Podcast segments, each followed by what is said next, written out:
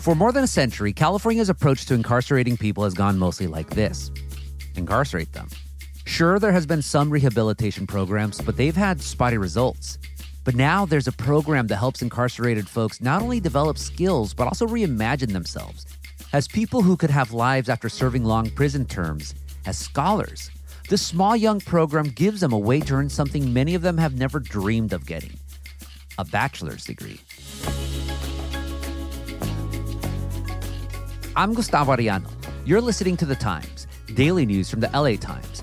It's Wednesday, December 1st, 2021. Today, we're going to talk about this new educational opportunity for those on the inside and life for them afterwards.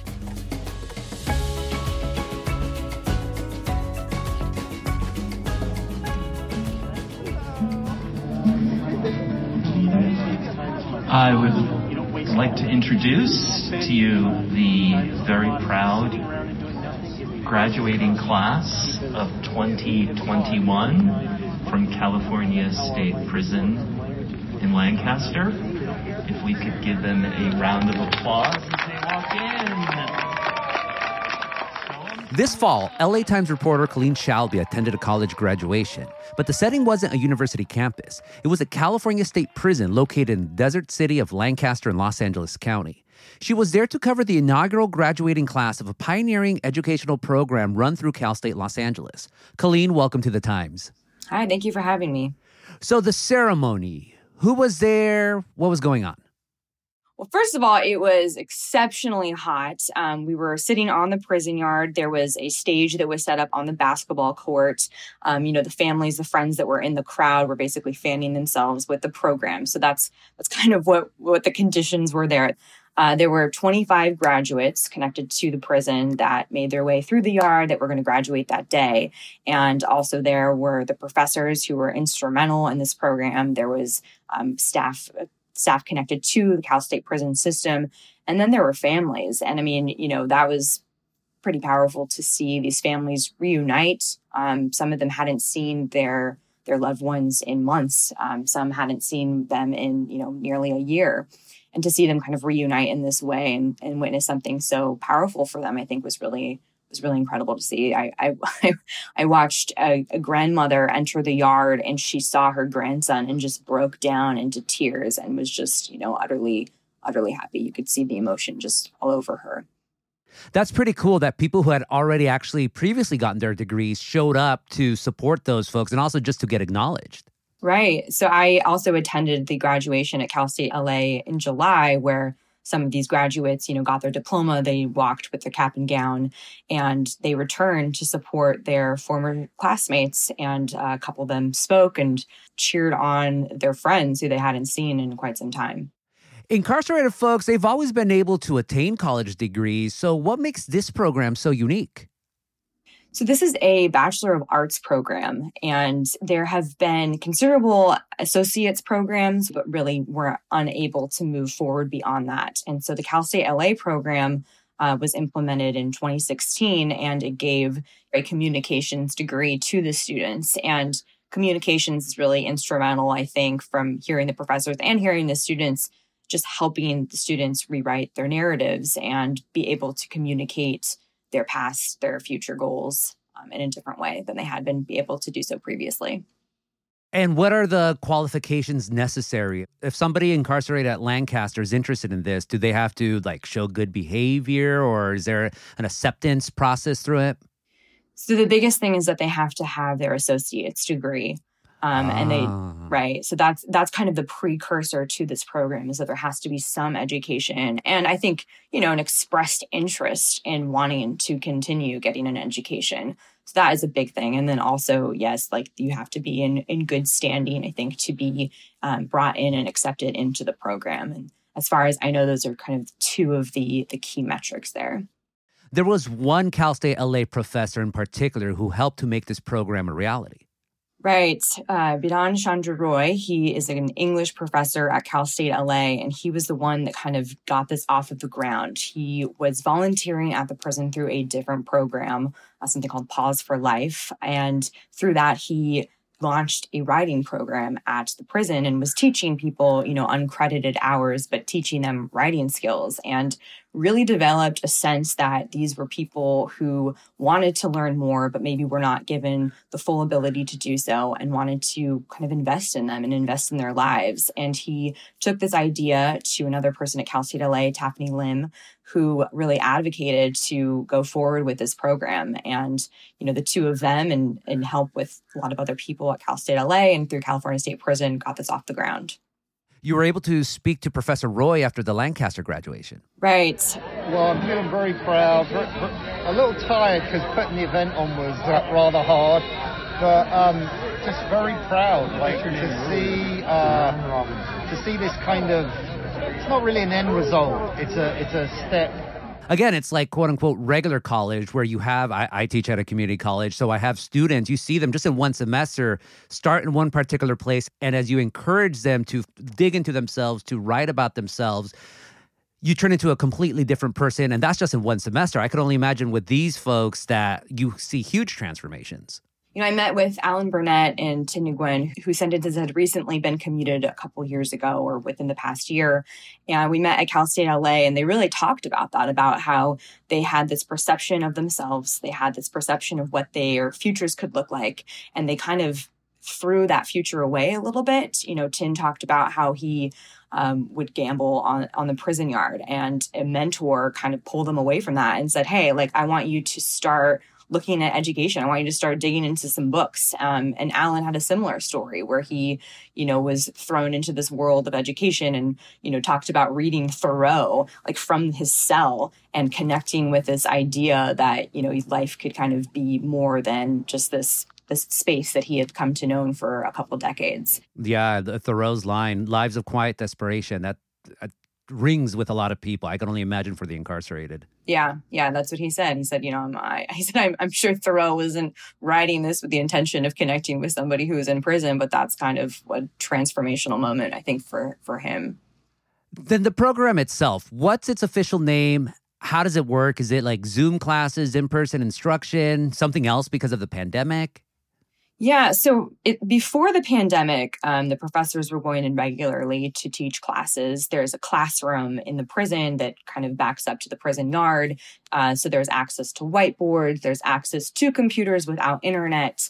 Um, professors, you know, bring in books. The the students have access to learning, kind of like you would expect in a normal classroom, um, minus some of the technology use during COVID, they had to switch gears a little bit. So there was more, you know, recorded interviews and just kind of working with the prison to figure out how to get these students the elements that they needed to study without being able to be there every single day um, because of all the COVID safety requirements. But um, the program, they they call it a BA Prison Initiative at Cal State LA. It launched in 2016. It um, got funding actually from the Obama administration for part of this second Pell Grant um, initiative that gave money to a, handful of different college programs across the nation that were trying to launch um, programs like this and get it off the ground.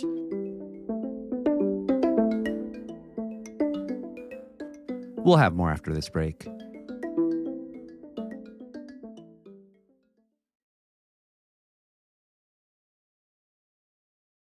Colleen, out of that original class, uh, what was the graduation rate?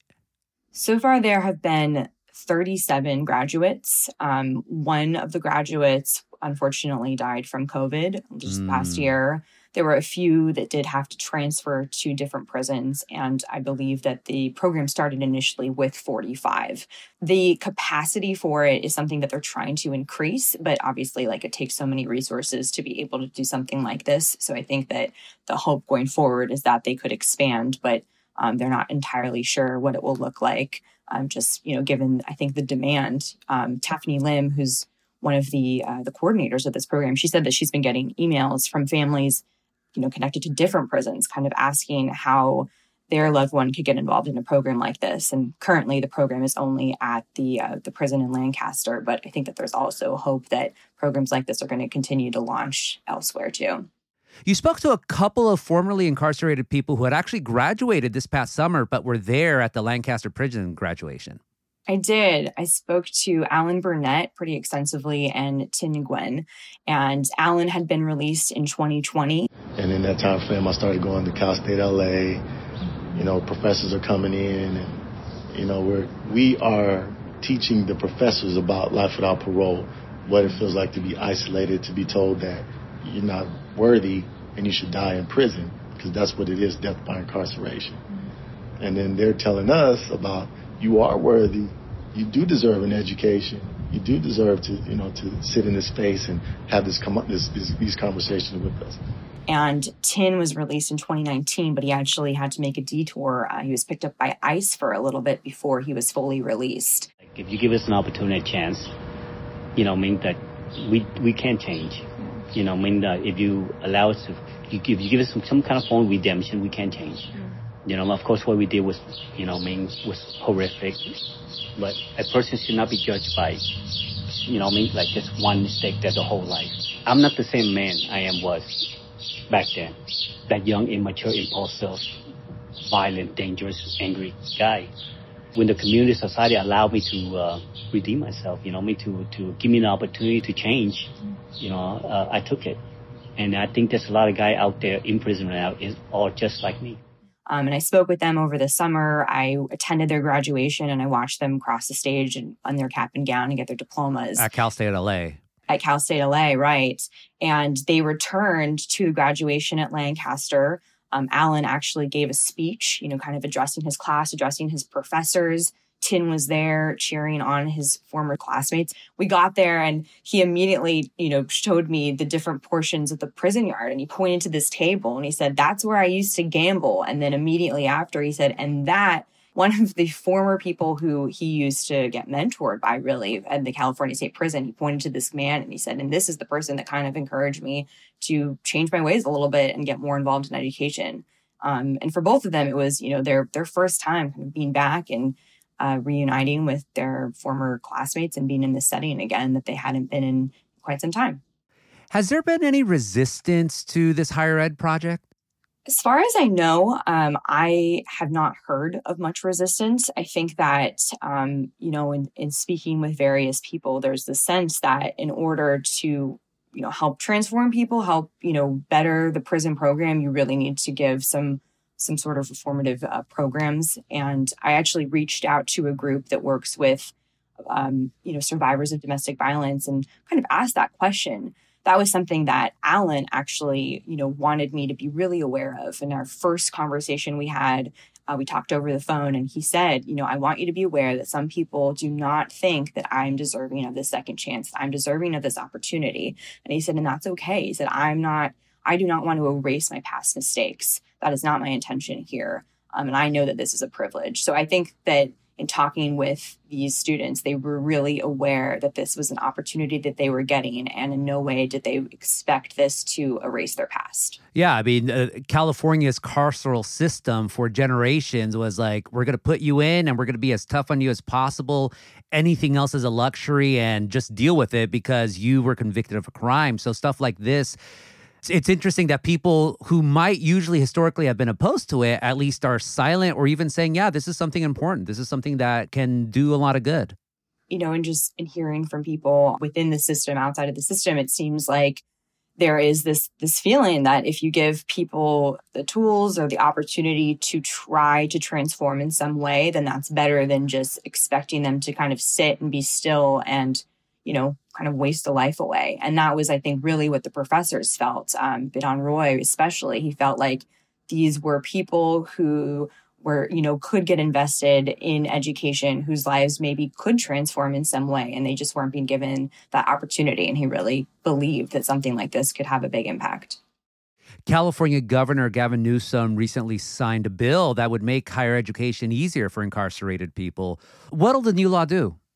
The idea behind it is that more programs like this one, like AA programs, would be able to launch more effectively throughout prisons. And, and the hope, I think, is that there would be an expansion in the education system within the prison system in California to give people an opportunity to learn. And finally, Colleen, for those who graduated that you talked to, what are their plans for the future? Um, so Alan and Tin, who were released, are actually getting their masters at Cal State LA right now, and that's the case with some of these other students as well. That they are hoping uh, that they will get their masters. Some of the students who are still in the prison are hoping that there could be a master's program that could launch at the prison, and that's something that I think various professors that I talk to are, you know, kind of discussing right now if that's a possibility. Um, also, just getting involved in restorative justice programs, getting involved in programs that will really transform systems that a lot of them grew up in. That was something that Alan spoke a lot about.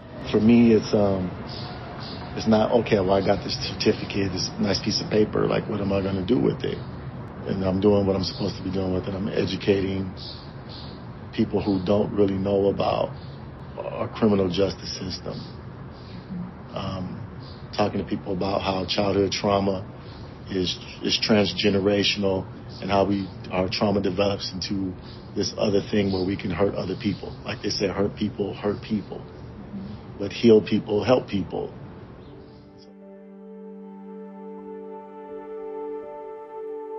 You know, he came from a world where he maybe wasn't given the support that he needed to to get from one place to another without falling into kind of this realm of crime.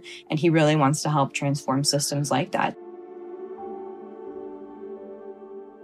Colleen, thank you so much for this interview.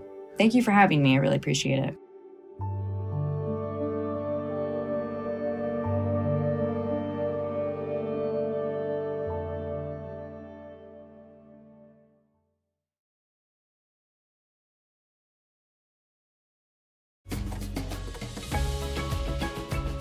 And that's it for this episode of The Times, daily news from the LA Times. Tomorrow, I talk to food celebrity Dave Chang about, well, everything.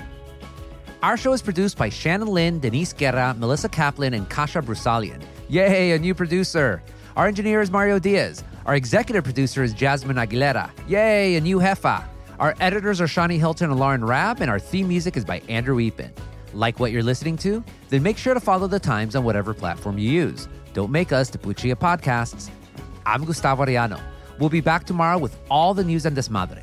Gracias.